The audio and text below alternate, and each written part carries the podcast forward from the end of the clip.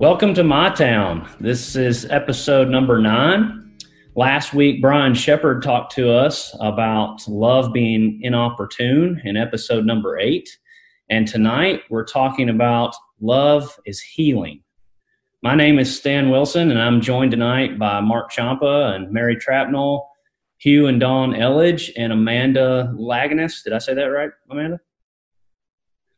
Um, so let's get started. Let's open with prayer and then we'll jump into our conversation.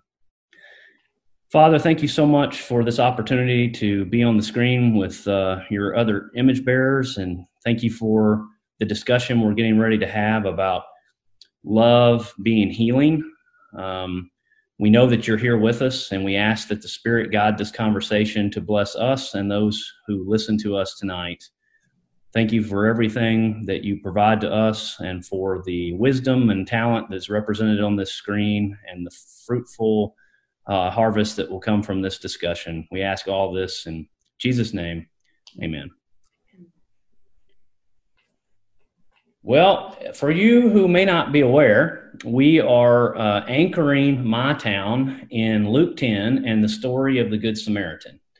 And tonight is interesting because we don't have a verse to go to in Luke 10 that says, and love is healing, right? We've talked about we've talked about compassionate, we've talked about costly, we've talked about several different words that are in the story or the parable, but there's actually not the word healing verbatim in the text that shows up. However, healing is an overarching theme, I believe, to the whole story. So, thinking about that, um, one of those words that I just mentioned was compassion. And we know that compassion is literally to suffer with. So I ask everybody here on the screen how does the Samaritan suffer with the injured person in the ditch?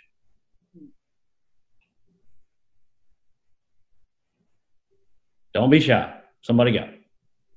We join others in their journey um, and the whole idea in uh, loving and healing is we are so close to the shepherds um, as we all have a Christian challenge to remain close to the shepherd and share his light and his love.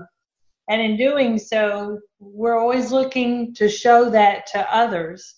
So we join others, we join hands with them, we partner with them and through us, love and light comes through, Stan. Hmm. Thanks, Dawn. Somebody else? Dawn, you mentioned a word that had been kind of, I've been kind of mulling over my mind, and that was the word love. And someone recently did this to me, so I'll do it to you. Uh, he said, What is the opposite of love in one word? What would you say? Opposite of love is? Uh, darkness, maybe. I would say indifference. Ah, yeah, Mary. Yeah. When it happened to me, I said the opposite of love is hate. That's what I was going to say. But the person pointed out that the opposite of love is really indifference, with indifference meaning, I don't care. I mean, a husband who says, I don't care about my wife, uh, you know, or a father who says, I don't care about my children. You know, uh, that's really the opposite of love. Because when Jesus talked about love, he said that we're to love our enemies. And that doesn't mean a warm, fuzzy feeling inside, obviously. It means I need to care for them, about giving them what they need at that time that, that would help them. Um, and so, really, indifference, and you're exactly right, Mary, indifference is the opposite of love, and how often I'm guilty of just being indifferent when I should be loving. Hmm. You know that that contrast that you're talking about, Mark, uh, between as we both fought love and hate, right, is yeah. very applicable to what we're talking about right now. In this story, I happened to I happened to hear last week a podcast from a doctor at Vanderbilt Divinity School. Her name is Dr. Levine, and she's an Orthodox Jew, and she teaches New Testament, which is you know just think about that for a second. But um, it was an interesting podcast, and what I wanted to do is just take just a second to bring some of Dr. Levine's thoughts into this before we listen to Mary and Amanda expound on this potentially. That contrast or that dichotomy between um, love and hate is more in this story than we realize. Uh, from a Jewish perspective, what Dr. Levine was saying is we we often come to this story and we don't really even understand how shocking it was to the people who were listening to Jesus tell it. She says that when we say one, two, and three of the of the of the people in the story, the travelers, right? We would think, and Mark, I'm going to do what you did to Dawn. You finish this for me. If we were to say Father, Son, and what? Holy Spirit? Holy Spirit, right? That would be the natural fill in the blank after Father and Son. Dr. Levine said, for the hearers of this story, they heard priest, Levite, and then they knew what the next one was, just like we know the Holy Spirit's the next one in order. It should have been Israelite, but it wasn't. It was Samaritan. And she said it would be like us saying, Father, Son, the devil. And I went, what? Okay. And so her point was the guy in the ditch would rather die than to be saved by the devil or to be saved by a Samaritan. And so I kept, it piqued my interest and I kept listening. And she said, and here's the other problem we have. We, we have a lot of people out there who will teach and preach on the idea that the first two travelers coming down the road saw the person in the ditch and said, oh, they might be dead. And if I go over there and touch them, then I'll have to go through a cleansing process that, and then go through that description of how many days and whatever. And she said, that's, that's just hogwash. That's not what happened at all. The, the priest came down the road and so did the Levite. And they asked, what will happen to me if I go over there and try to help that person? And so they went on. Where the Samaritan came along and said, what will happen to that person if I don't stop and help them? And so I'm thinking about that. Anybody's welcome to comment on it, but I'm I'm thinking that's a great on ramp to to Mary and Amanda. Um, I've worked with I just met Amanda today, but I've worked with Mary for a couple of years, and this Nashville Anti Human Trafficking Coalition. Can you talk to us about how you see that as synonymous with people who are stuck in the ditch? Yeah, um, you know, Stan, I, I just I'm so honored to be on this call today and um, privileged to be talking to your church um, about something God put on our heart seven years ago as we were exposed to the fact that people made in God's image were being bought and sold on a daily, hourly, moment by moment basis in our city. And the closer we got to the issue, the closer it really was to us. And as a primarily, you know, suburban uh, church, you know, the question was how in the world could we ever possibly take the gospel that had transformed our lives and given us hope, uh, a hope that was so great we were willing to die to self and to uh, live for uh, a Jesus in the scriptures who walked away from uh, unimaginable glory and came in the form of a man and was born not in the finest of you know hospitals but was really probably on the backside of a community where we uh, serve on murfreesboro road and in a field where the animals were. And so all of a sudden god began to prick our hearts as, a, as we formed as a missional community and said okay god if you will give us an opportunity to get on the ground and provide a pathway for the church to engage in this issue would it be that in these days god's people left you know their comfort much like jesus did and got on the ground and began serving people so i wanted to uh, amanda could you roll down through our incarnational ministry model um, this this picture should help you kind of understand what god used in our missional community to really galvanize multiple churches. In fact, I think we have over 50 on our rolls to actually get on the ground and make a difference to the most exploited people in our community. And so our hope was is that the gospel of Jesus Christ that had been entrusted to his people in the church as I said earlier had the hope that um, this darkness could not uh, dispel, had light. And so we prayed, God, would you give us some pathways? And the first thing He did is He uh, gave us the opportunity to get educated about the issue. And much like, you know, I always say if you're going to Japan on a mission trip, you know, you might download some, you know, Rosetta Stone or whatever and learn how to speak a little Japanese. Um, because it's important to be able to communicate. And then you might do some research on Japan. And then you might do some research on their history. Then you might begin to do some research on, you know, other people who had gone to into that community and uh, begin to understand their culture and, and how they how they do and uh, how they live. And so we began having monthly meetings every uh, week, uh, every month at Christ Presbyterian Church. And um, you know, we would have anywhere from 20 people to I think on one of our biggest months we had over 80 people. Hmm. And we had people that were coming in the community that were already serving that we wanted to hear from we had people that were um, uh, other church leaders who had different models that they had used, and we wanted to learn and glean from them. And we also had um, God sent some survivors of human trafficking to our group for us to begin learning really from them what their story is, their plight is. So then we said, okay, God, if you know, the natives got restless. We had learned, we had learned, and this was for about a year and a half. We said, okay, God, would you give us an opportunity maybe to get on the ground and earn some street creds? And uh, one Thanksgiving, uh, one of the survivors said, you know, Mary, would there be any way that we could get a group of people to come together and we could go to eight different locations across the city, different hotels where girls are being trafficked, and uh, bring Thanksgiving meals? Mm. And so that's what we did. And the last stop was at Casablanca Casa Linda, which used to be a Holiday Inn motel over near the airport.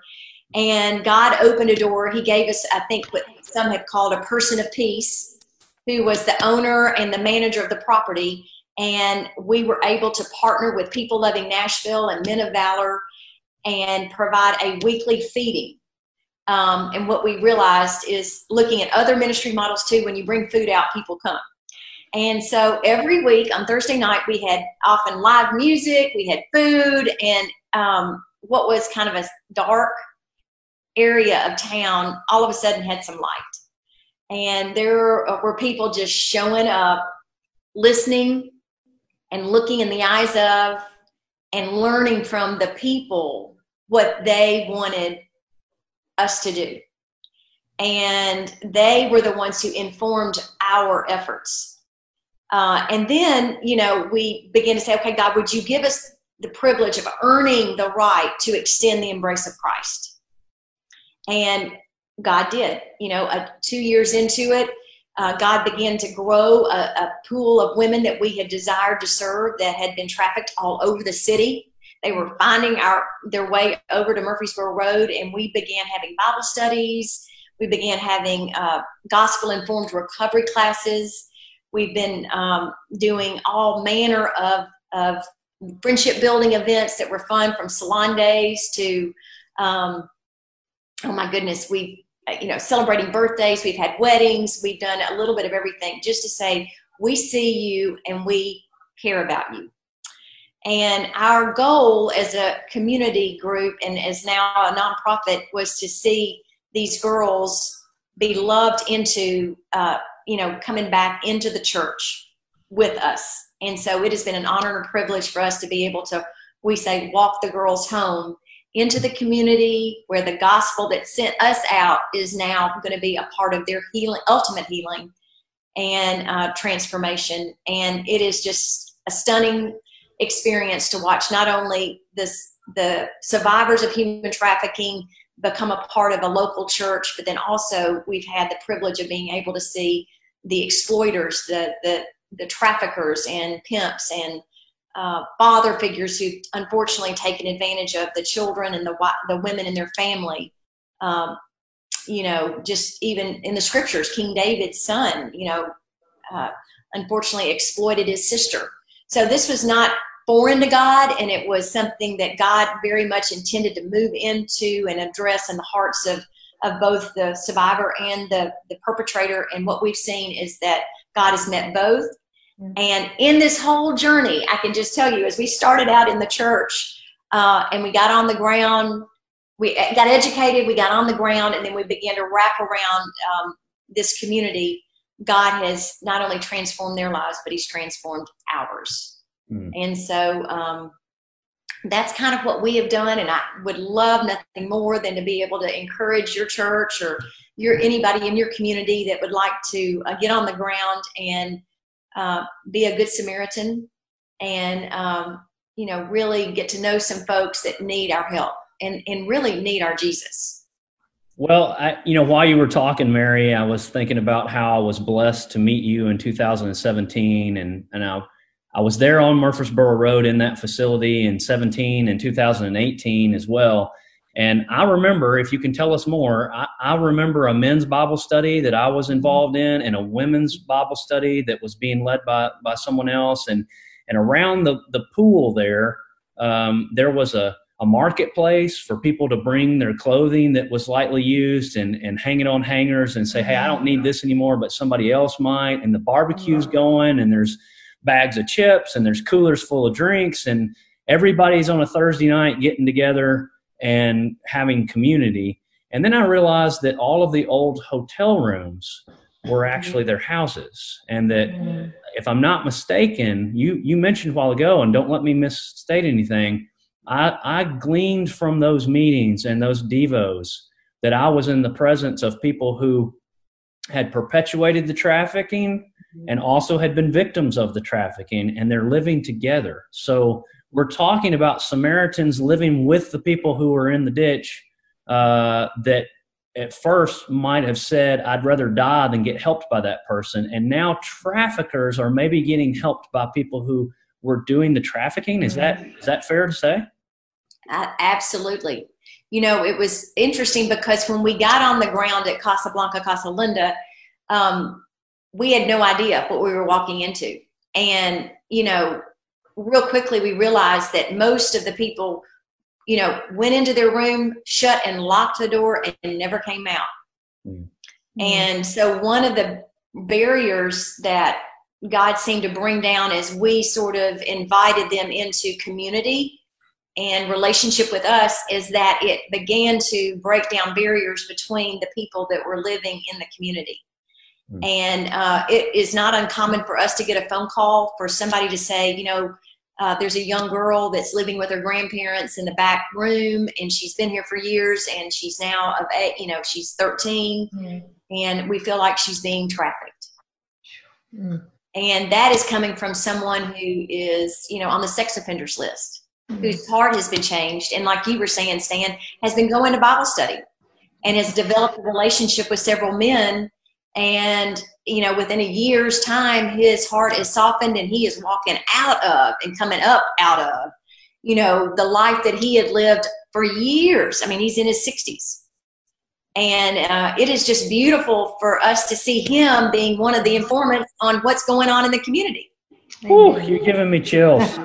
Um, I, mean, I think every I think everybody on here wants to know the, the question that's in all of our minds most likely is what what would you recommend Hendersonville Church of Christ do to find something similar in Sumner County? Yeah.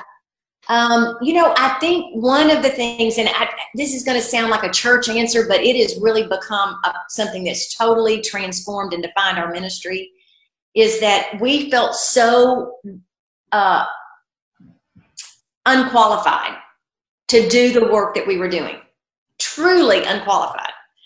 And so we began out of Joshua 5 as he's going into battle, you know, for the first time into the promised land. And he uh, is in, he encounters the pre-incarnate Christ, the commander of the army, and he just is undone. And basically, you know, the commander of the army says, I'm in charge, you're not. So one of the things that we talk about is just showing up for duty with our hands open mm. and letting the Holy Spirit convict us of anything that we're holding on to, anything yeah. other than Jesus. And then saying, okay, speak, you know, Lord, your servant is listening. And God has just led us each day down the road He had intended for us to, to go down. So that was number one prayer and spending time before the commander of the army because he's the one ultimately that is going to change the hearts. Right. And then, you know, really just saying, okay, how can we get educated about what's going on in our community? Mm-hmm. And where is the need? Like, where are the people that God wants to deploy the church to go serve? And then partnerships are critical. Like, you know, looking at other organizations that may be doing something, you say, okay, God, what's our niche though? Where do you want us to go? And who could we partner with to accomplish that? And then, you know, getting on the ground and just, I'm, I'm just, you know, we've interviewed a lot of different organizations, and one of whom is Advance Memphis in uh, in in Memphis in the downtown area near the expo, and it it is just they somebody gave them a big smoker and boy they put the food the ribs and everything on that and they rolled that out and they made friends he said immediately in the community. And they have a community garden and so everybody's coming and they're handing out food and you know i guess jesus has got us moving toward the marriage feast of the lamb mm. and uh, so that whole concept of god meeting people around a table and around food is real yeah. uh, you know like stan you mentioned that we have people that donate clothing and donate items you know we realized real quickly that most of the people coming into the rooms didn't have mattresses so one of the things that we, you know, are commonly doing is picking up a mattress and making sure it gets over to a new somebody who newly comes into the community. Um, and then those Bible studies, just once you've earned that right, and they know that you don't have an agenda, you're just there to love and to serve, and you want to see them do well. Just like, hey, man, would you would you be comfortable with me praying with you? Mm. Would you be comfortable with me, um, you know, inviting you to a Bible study? we're just going to go through one mm-hmm. little passage of scripture. Would I'd love to sit down and break that out with you, and then to see men who would in no way interact with each other sit around a table at a Bible study with the Word of God laid out was just pretty amazing. And one of the women in the group, she just met me one day and she just cried and cried and cried. And she said, Mary, you have no idea. She said, when a man is on the sex offenders list, she said, it is very difficult for them to even go to church because most churches have a nursery. Mm. And in, as a, someone on the sex offenders list, you can't be within any distance of a nursery where children are. So she said, unless you all come to us, the likelihood of my husband ever really hearing about Jesus and being able to be in his word is very limited, barring a miracle. And she just wept and she said, I cannot thank you enough for being over here. Mm-hmm. And so with that, I was like, we'll be here. if we ever thought about stopping, we're not going to. We will be here. Well, and Mary, I think I think it's important. I mean, we could listen to you all night, right? Um, I think everybody on here. I've I've had I've had chill bumps on my arms of often off and on the whole time you've been talking. But there's one other thing I wanted to, to get your thoughts on before we switch over to to Hugh and Dawn with with their ministry and their story. Um, you're also honoring these people, if I remember correctly, that they ha- they have skin in the game. They don't get those rooms for free. It's not just a handout. This is not just a a um, soup kitchen or something that you're just running out of the goodness of your heart. Not that it's not out of the goodness of your heart, but it, it is not for free. They have to they have to participate. And can you tell us a little bit about that? Yeah, it is considered transitional housing because there's no kitchen and it's just those old motel rooms. So it's got a bathroom and a sink and and bedroom space, and um, it's seven hundred dollars a month. And it is not uncommon for. I mean, there are many people who live by themselves, but it is not uncommon for families to be in those rooms together. Mm-hmm. So, um, you know, for us, the commitment just to even be there means they pretty much have to have a job they're working on you know some sort of government assistance and they don't have much money at all so we have you know if, if we kind of internally have decided that if you show up to the meals if you are interested in bible study if you make a, any step toward us you know to say we really would like to have a relationship with you then it just begins to be a joy to serve uh, and to give back. And I don't know, Stan, did that answer your question? yeah it just it, it just confirms that you're honoring them and you're allowing them to have dignity yes. and not just saying hey we we love you as jesus loves and we're going to uh, dictate to you how you receive our love that's not really what you're doing you're you're giving them a new start you're giving them healing which is what we're talking about tonight and you're allowing them to have a a new beginning uh, mm-hmm. to rewrite or to go to their new chapter of life, whether they were a trafficker or whether they were being trafficked. And you're not saying to them, you know, I'm dangling something over you that the minute I decide that you can't have that room anymore, or you, or we get crossways or whatever, you're out of here. No, you're that's their residence, and they're paying for the right to be in it, and yet you've allowed them to form community there mm-hmm. with the other people who are paying for those residences, and I just think that's awesome because that is so holistic for everybody involved. Yeah. And, you know, as a point of clarification, we don't necessarily run the management of and own the property, uh, but they have just given us a pass and have given us space on the property, and we really uh, are the church on the ground at Casablanca, Casa Linda. So it's really beautiful because we get to major in what I think the church does so well, which is relationships. Yeah. And that's a, another bit of this. We're not trying to reinvent the wheel or do for them what they should be doing for themselves, but we're just we are majoring in that relationship that you know we pray and our our tagline is inspire hope. You know, we are praying that God will allow us the privilege to inspire hope through Christ that they can live a radically different life than they've ever ever lived before. And the and the good news is we you know we kind of provide wraparound teams.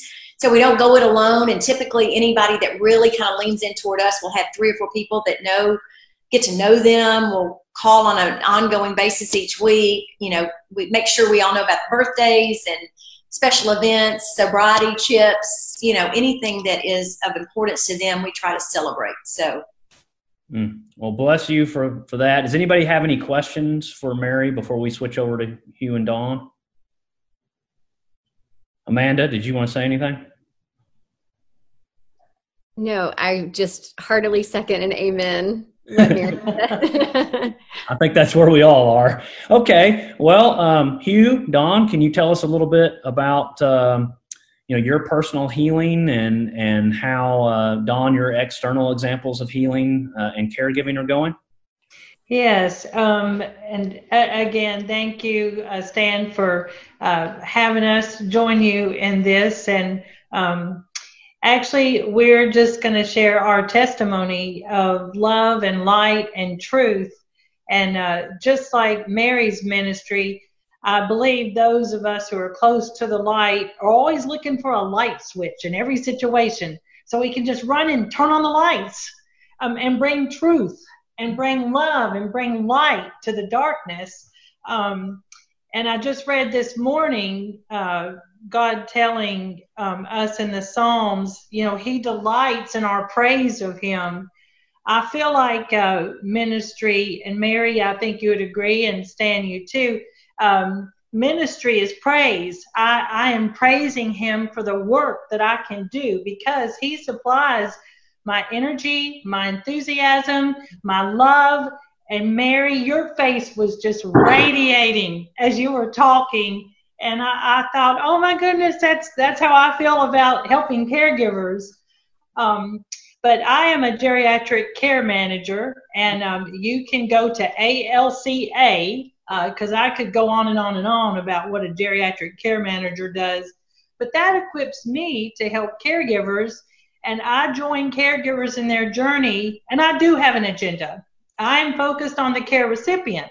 I want our aging loved ones, our disabled loved ones, those who are ill, impaired in any way. I want humans just to get good care and, and to know our Lord um, and to know that our Lord is the ultimate healer. Um, and that gives so many people joy. Um, and so I just kind of join them in their journey and do that. Uh, and I do caregiver support groups after hours because it kind of bubbles over, if you will. And that's where it goes out of my work a day and um, not only into churches but into uh, facilities when we don't have this pandemic um, and we can all meet. And I basically work through Alzheimer's Association, and and I tend to focus on dementia caregivers. I have found out in geriatric nursing, they seem to be the most worn out because they go through a death of a loved one twice. Mm. Um, first of all, they lose their loved one, and then they have to care for them uh, and give them custodial care. So I do caregiver support groups and um, at this point, um, you know, I am just doing a lot of virtual like we are now, working with families and coaching them. And I'm enjoying the silver lining of the pandemic in that I can sideline and really coach and consult and do more spiritual ministry with my caregivers um, during this time. But Hugh specifically um, has praise because um, I think he has a very um, um, a, a, very intimate walk with the Lord, and um, and in that walk with Him as as a man and a wife, I have stood by and witnessed firsthand a miracle. Um, and I want you to tell you how we came to the elders at our church, and um, I'll try not to get emotional we, and we just asked for them to lay hands on us. Um, I work with families go through end of life. Um, you know, I, I have been a hospice clinical director. I was prepared to take my husband through that end of life journey. I put on my nurse hat and I was ready. Um, but I just needed the elders to lay their hands on us. Everything turned around. God gave us a miracle. So, Hugh, would you like to tell everybody about it? Sure, sure um, July 2019, I was installing some very heavy cabinets in a home on the third floor for the young man who was helping me. No way I could do this by myself. No way. Plus, there was a big inlay of granite that we had to carry up there.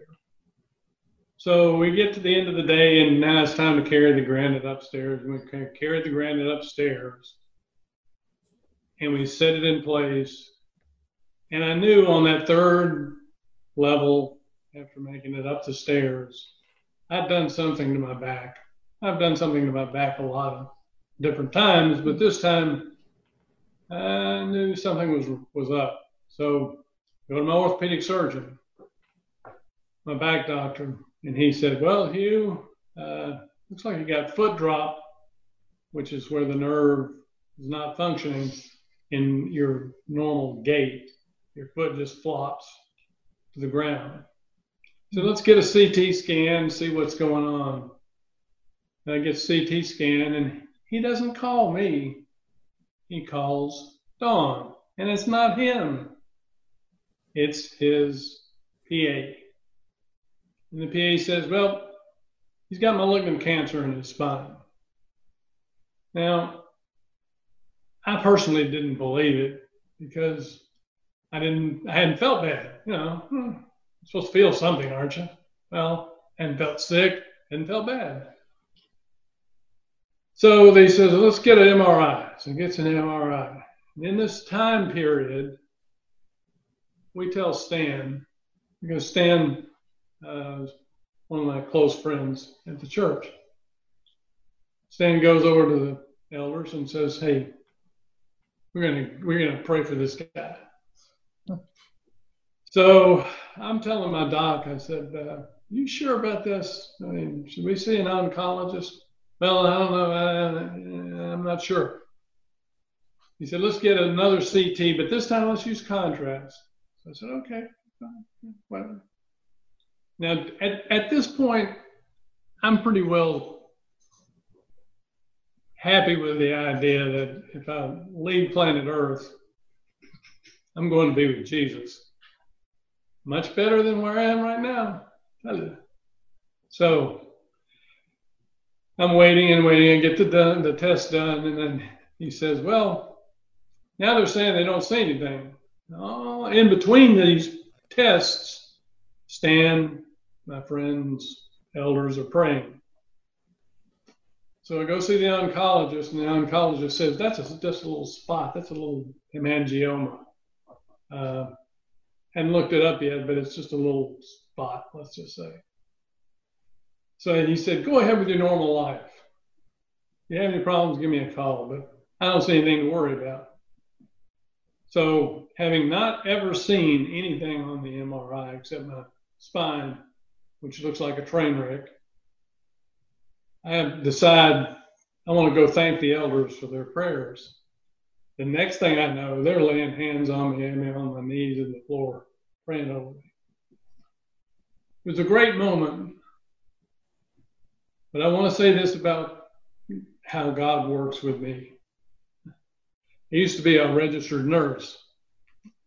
Used to work for a big company in Brentwood. Got Parkinson's. Parkinson's hit me in 2010. Decided, well, since I can't do nursing anymore, I think I'll do the next thing I used to do, which is make furniture. So I bought tools and I got to work.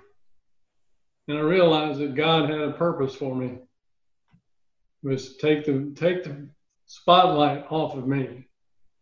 I don't want the spotlight anymore, by the way. The spotlight's on him because I can go out and work with the, the creative spirit that God's put in me and make things all day with very little evidence of Parkinson's bothering me. God works miracles in people's lives. If it, it still happens, He still heals. Now He's left Parkinson's with me just to remind me who's in charge. Right. But the one thing that he, he has done is he's made this, uh, he made the cancer go away. Yeah, and, and let's clarify. Um, it was his birthday when I got that call. I'm at work doing my caregiving thing and helping everybody. And my biggest concern that day, y'all, was when I go get a birthday cake, he loves carrot cake or should I get chocolate cake? Hmm. That was my big concern, okay? Then this nurse practitioner calls and she's very nice, but she's very curt. And she says, Your husband has malignant cancer. I said, What? What are you talking about? you know, and I mean, I'm like, What? And then I'm I'm like, I've got to go home, forget the cake. I've got to tell my husband on his bro. At any rate, so so that's part one. Part two is we got repeated MRIs and CTs just to be sure. Confirmed radiology reports malignant cancer. So I didn't want you to think I just raced off to the whole end of life thing. I mean, I, I had some documentation. And so, you know, with Stan and the elders putting their hands on us, it was actually the oncologist who looked at the reports and said, hey, that's just a little thing. What are they talking about? I mean, it like disappeared. And in its place was this little tiny spot. It was what was there before was not there anymore. It, yeah, I mean, it, it's it's a true, true miracle, and and Hugh shares it as part of his testimony. Well, thank you so much uh, to the Elledges, and I tell you, Mark, uh, we've I was feeling upstaged by these ladies and and Hugh before, but uh, now I think we're all just upstaged by God, right? I mean, this is uh, this is just awesome, and I hope the people who are watching this episode are uh, riveted to the screen like I've been. Does Does anybody have anything that they want to say as as we close this out before I kind of wrap it up? I do stand Psalms 22. Thank you, God, for your loving kindness every morning and for your faithfulness every night. Y'all, whether we're up or we're down, He's He's there. He's there. He's with us.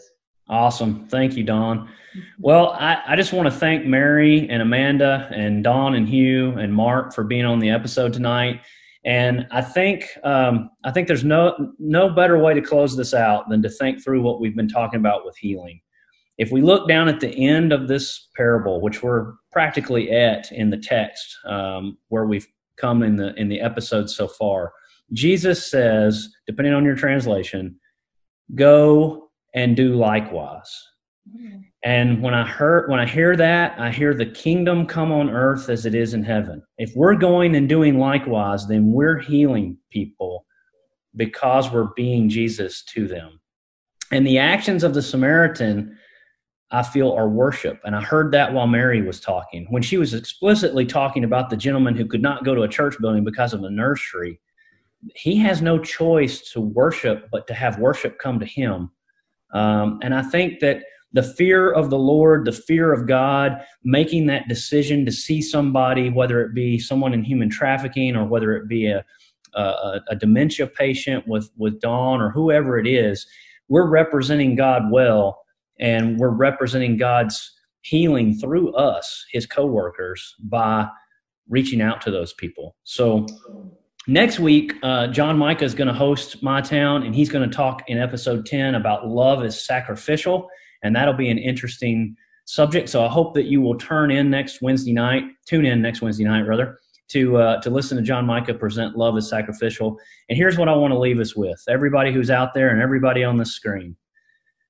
Blessings and peace to each of you, and may you go and do likewise, knowing you represent Jesus well, and knowing that Jesus is with you and all that you put your hands to, and through you, Jesus heals people. Amen. Thanks, everybody. Have a blessed rest of your week.